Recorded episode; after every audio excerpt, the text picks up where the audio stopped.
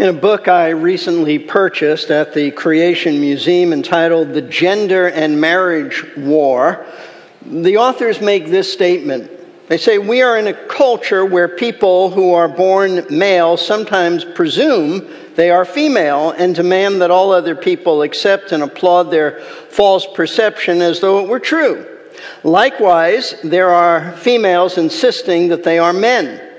Others demand that there is no such thing as male or female or that one can be both. Others say there are over a hundred different genders, and you must somehow know what to call each of those who self identify with their said gender, or you risk fines and jail time.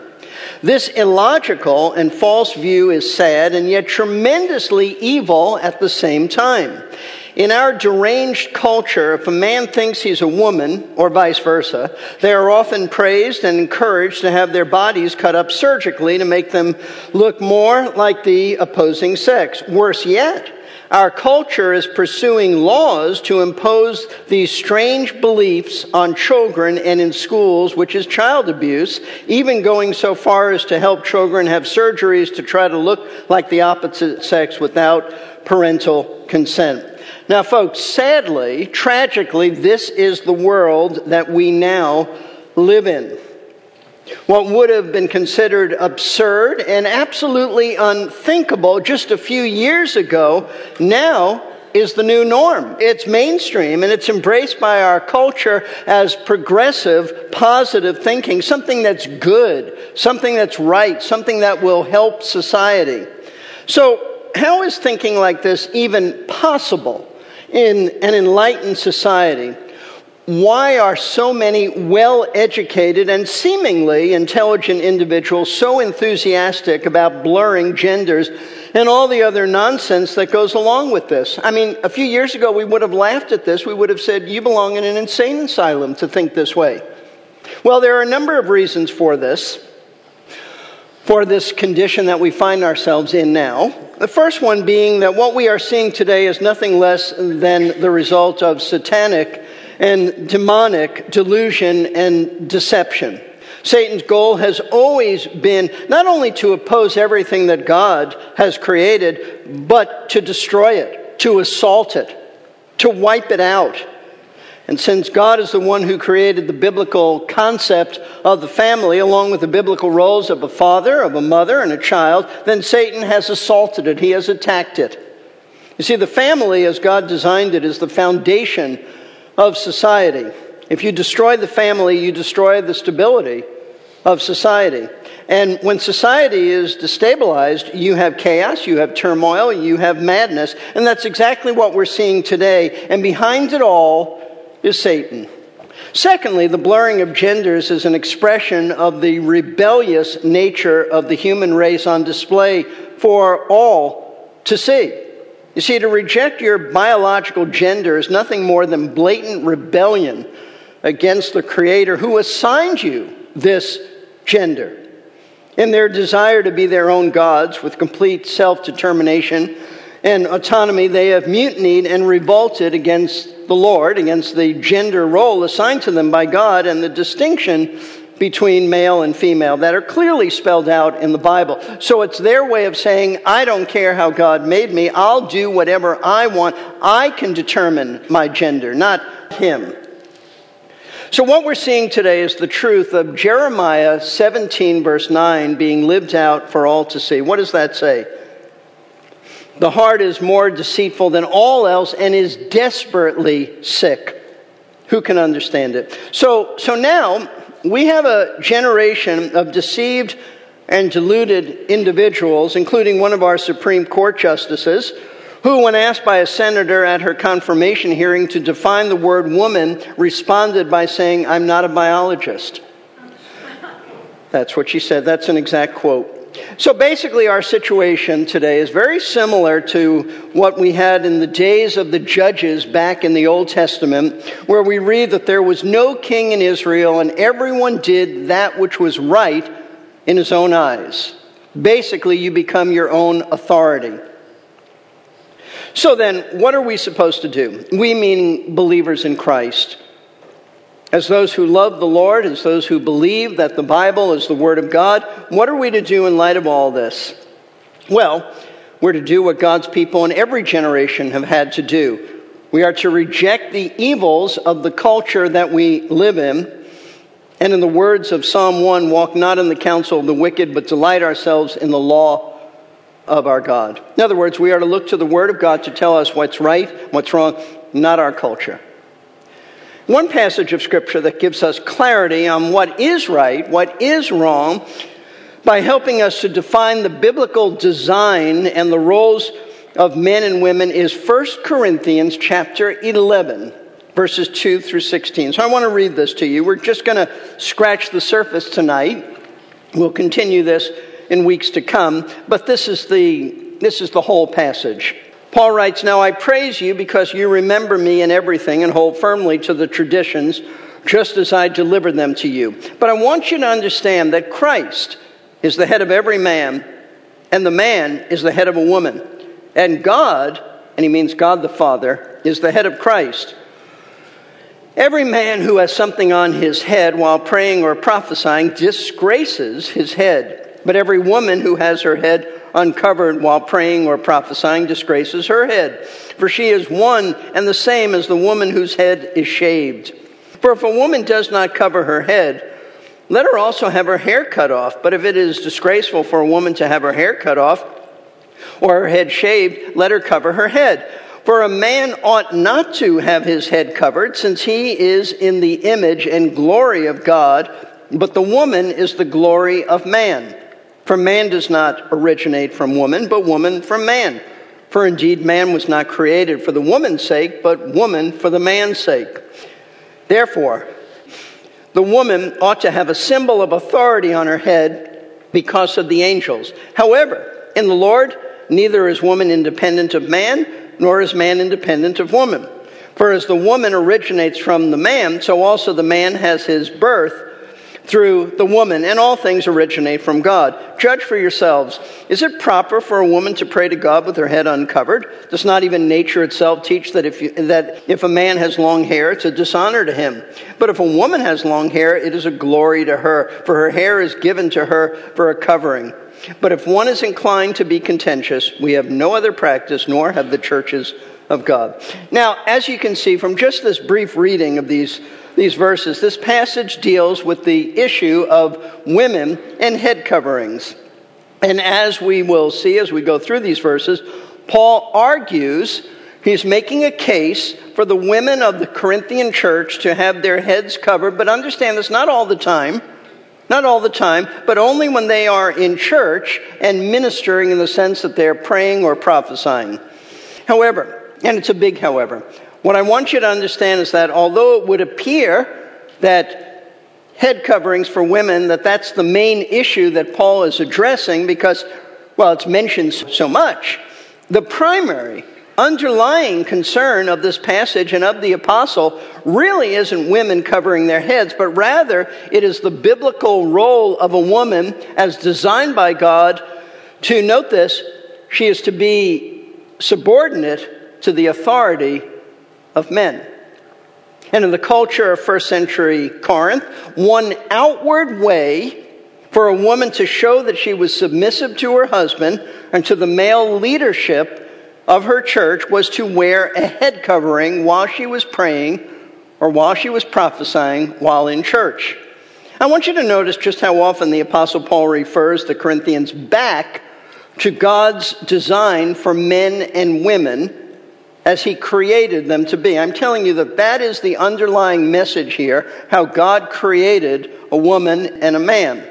So, for example, notice verse 3. But I want you to understand, the apostle says, that Christ is the head of every man, and the man is the head of a woman, and God is the head of Christ. Now, here Paul states that God has established, and we'll deal with this a little further in the message, but God has established a universal principle of authority and submission, so that it includes, note this, even the Godhead, whereby God the Father is the authority over Jesus Christ, and Christ is the authority over man, and man is the authority over woman.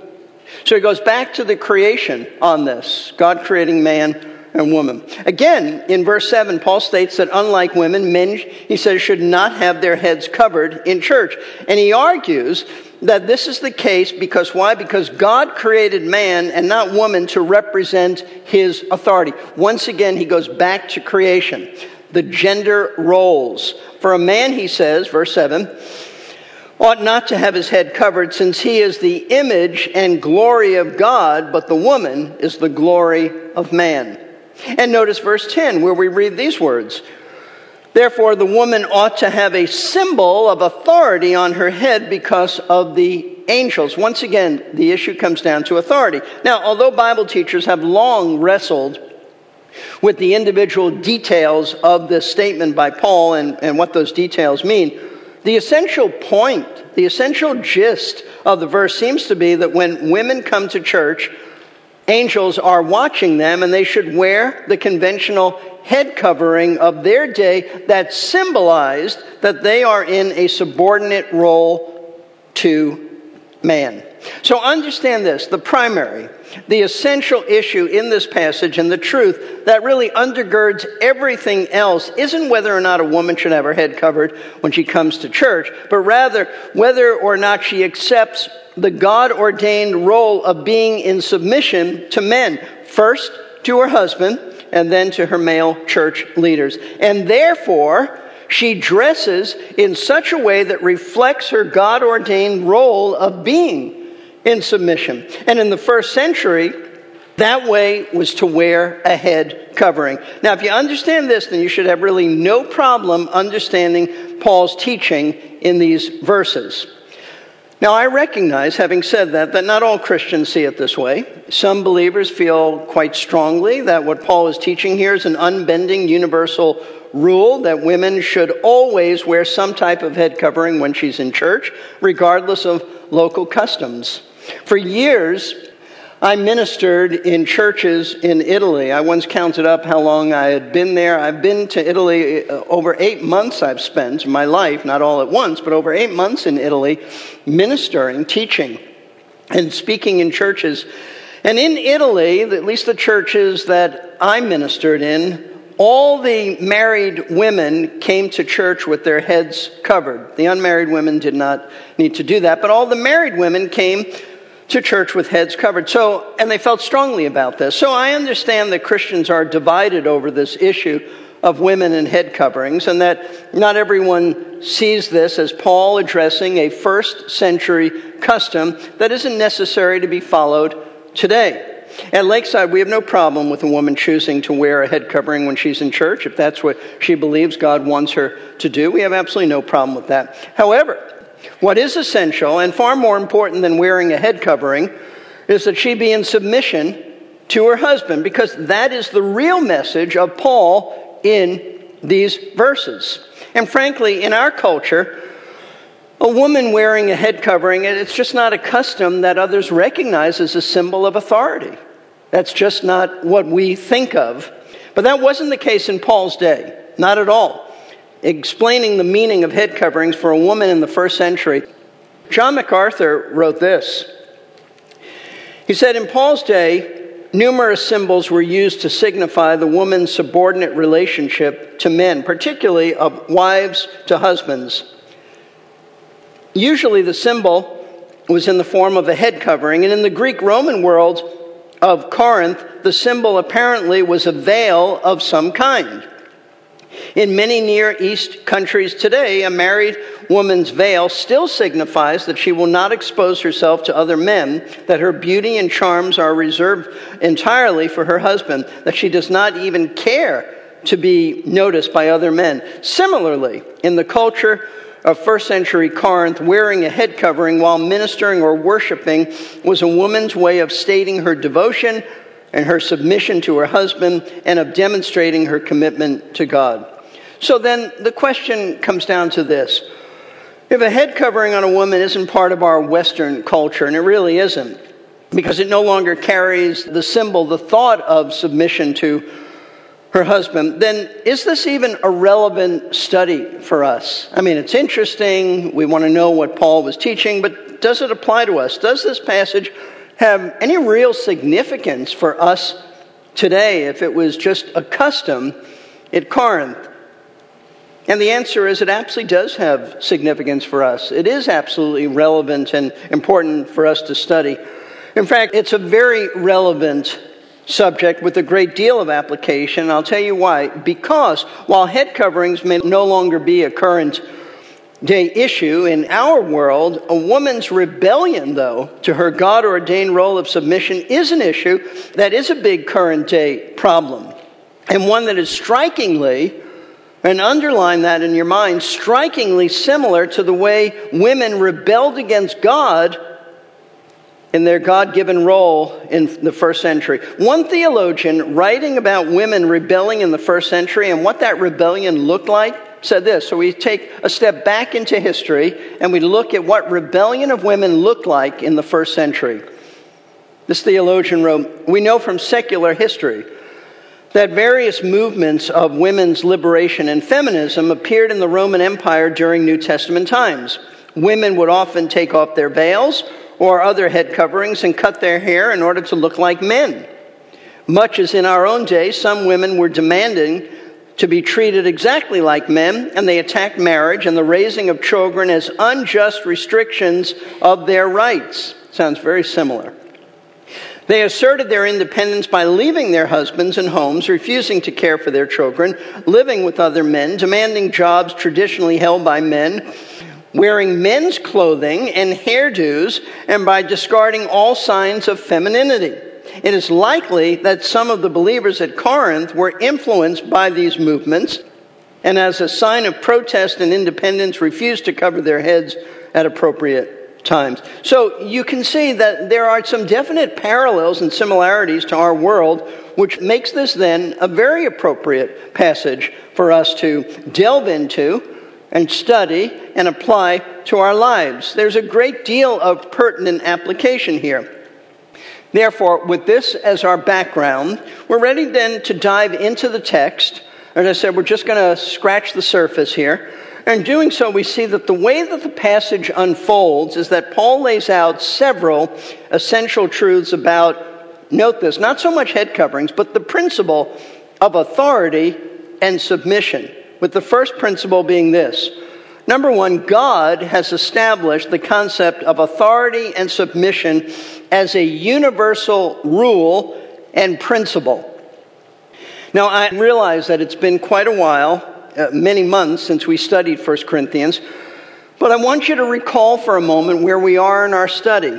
Because beginning with chapter 7, if you can think back that far, and continuing through chapter 10, Paul has been addressing some questions that the Corinthians had written to him about in a letter.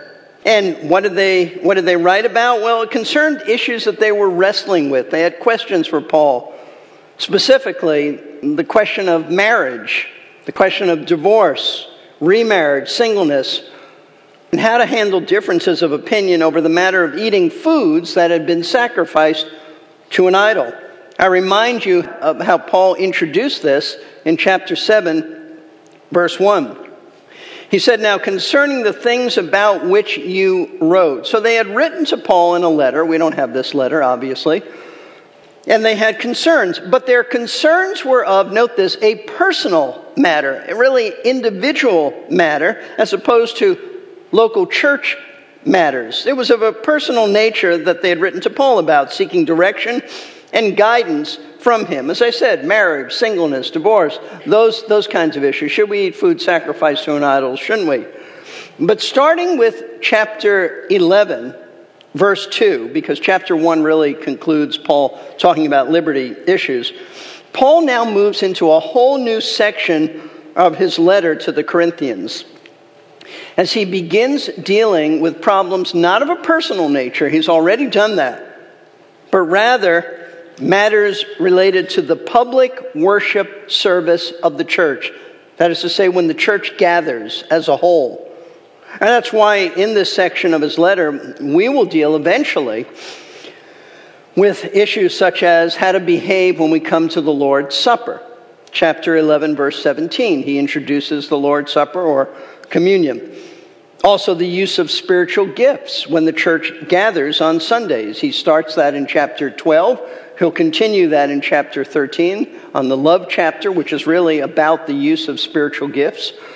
And then he will continue this in chapter 14. But before getting to the Lord's Supper and spiritual gifts, Paul first deals with the roles of men and women while they ministered in church. And the way that Paul transitions to this subject is by stating in verse 2 Now I praise you, he starts out by saying, I praise you. Now, this is very interesting. Paul, first thing Paul tells the Corinthians in this new section is that he praises them. That's not only interesting, it might strike you as a bit surprising because of all the problems that Paul has been confronting the Corinthians about. We've been in this letter for, for a while and we've seen that they had all kinds of problems I'll remind you, there were divisions in the church. There were factions. I'm of Paul. I'm of Apollos. I'm of Peter. No, I'm more spiritual. I'm just of Christ. Paul spoke to them about their spiritual immaturity. He said, I, I couldn't communicate with you as mature men, but as babes in Christ, infants. They were spiritually immature. They failed to discipline an immoral member of their church, chapter 5. They, they failed to put him out of the church. He was having relations with his stepmother. Taking one another to court, chapter 6. He said it's disgraceful to do that. Failures in their, their marriages. So, in light of all of these sins and problems, how can Paul praise them? But he does. Well, as we continue reading verse 2, we see exactly what Paul is praising them for. Because, he says, you remember me. This is why he's praising them. You remember me in everything and hold firmly to the traditions just as I delivered them to you. Now, what Paul is praising the Corinthians for is not their sin. He can't praise them for their sin but the fact that they appreciate him as an apostle, and in doing so, they are seeking to observe the teachings that he had delivered to them when he was with them in person, which would have been the founding of the church, Acts chapter 18. You see, the word traditions in this context isn't something negative. It's not negative because it's not referring to man made customs and practices which Jesus often condemned the Pharisees for, for their traditions, the traditions of men. But that's not how Paul in this context is using the word traditions. He's using the term traditions here in a positive sense to refer to his biblical teaching, to divinely reveal truths that he had received from Jesus and delivered to the Corinthians. The apostle, you can see he uses the same word traditions the same way when he wrote to the Thessalonians in 2 Thessalonians 2:15. It's the same thing.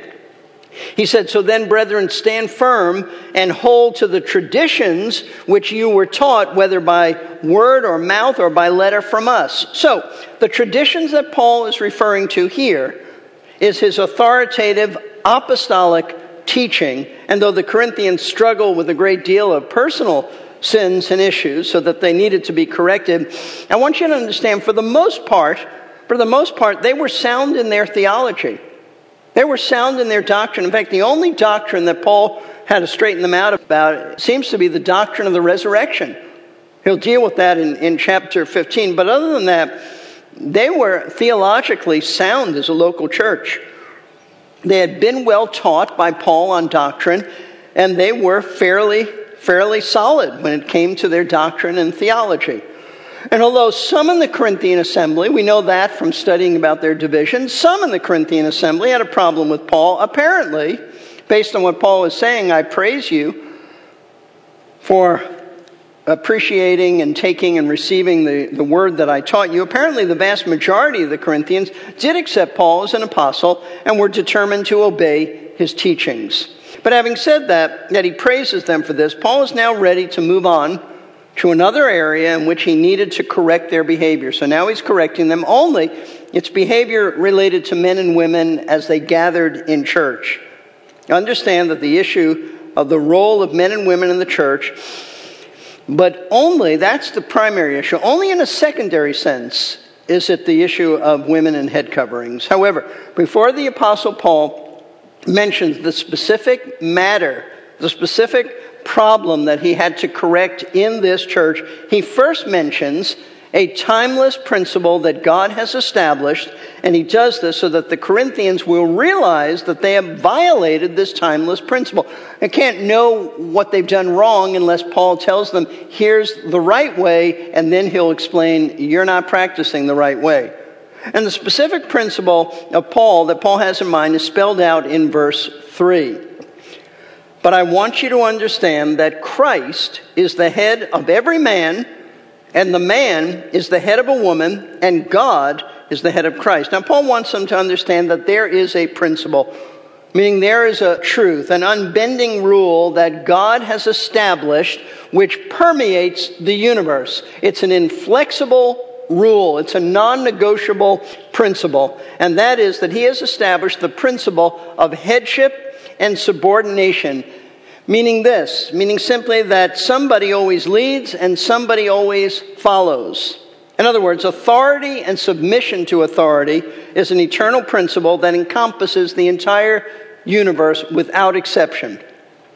And the way Paul explains this eternal, universal principle of authority and submission is by stating first that Christ is the head of every man. And then he states, and the man is the head of a woman, and God, and by God he means God the Father, is the head of Christ. So, what does Paul mean by this?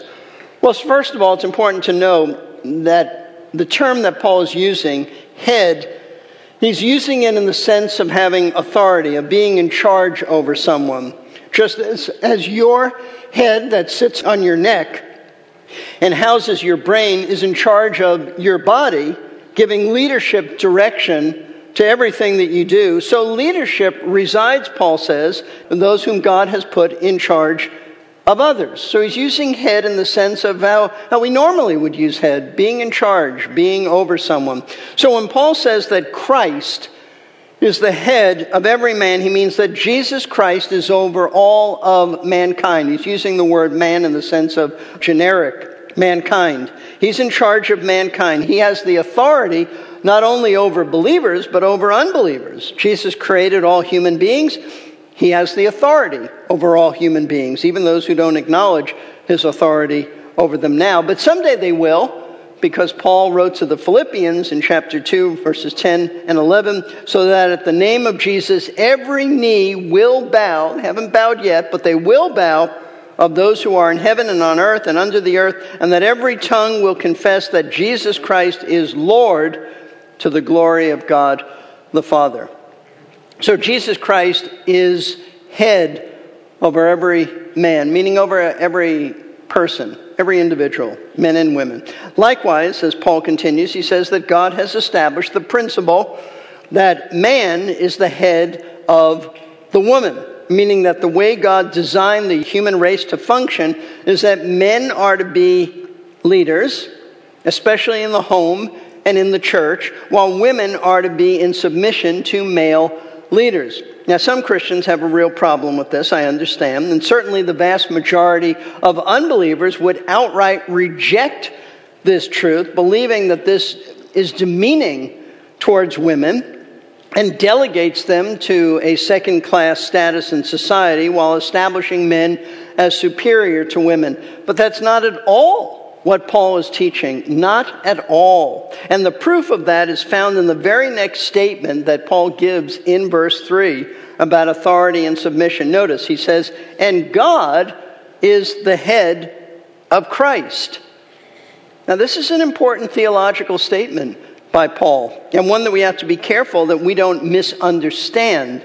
Because when Paul says that God is the head of Christ, he certainly does not mean that Christ is any way inferior to God the Father. All three members of the Trinity or triunity, the Godhead, Father, Son, and Holy Spirit, they are all equally God, three persons in one who make up the Godhead. The Father is no more divine than Christ, and Christ is no less divine than the Father.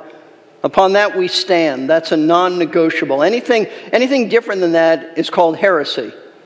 However, in the wise plan of God, when Jesus became a man in the incarnation, he submitted himself to the Father and to the Father's will. Here are just some of the many statements that Jesus made during his earthly ministry, which affirm that he was at that time in complete submission to the Father. For example, in John chapter 4, verse 34, Jesus said this My food is to do the will of him who sent me and to accomplish his work. He's in submission. His food, what sustains him, is to do the will of the Father. John chapter 5, verse 30 I can do nothing of my own initiative. As I hear, I judge, and my judgment is just because I do not seek my own will, but the will of him who sent me. And that's God the Father. John chapter 6, verse 38 For I've come down from heaven not to do my own will, but the will of him who sent me.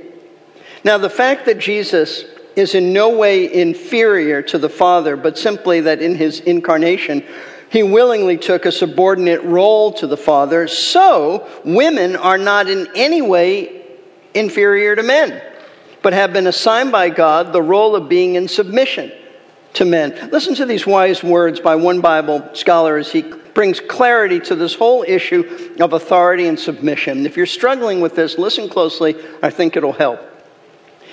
He said, Paul makes no distinction between men and women as far as personal worth, abilities, intellect, or spirituality are concerned. Both as human beings and as Christians, women in general are completely equal to men spiritually. Some women, obviously, are even superior to some men in abilities, intellect, maturity, and spirituality.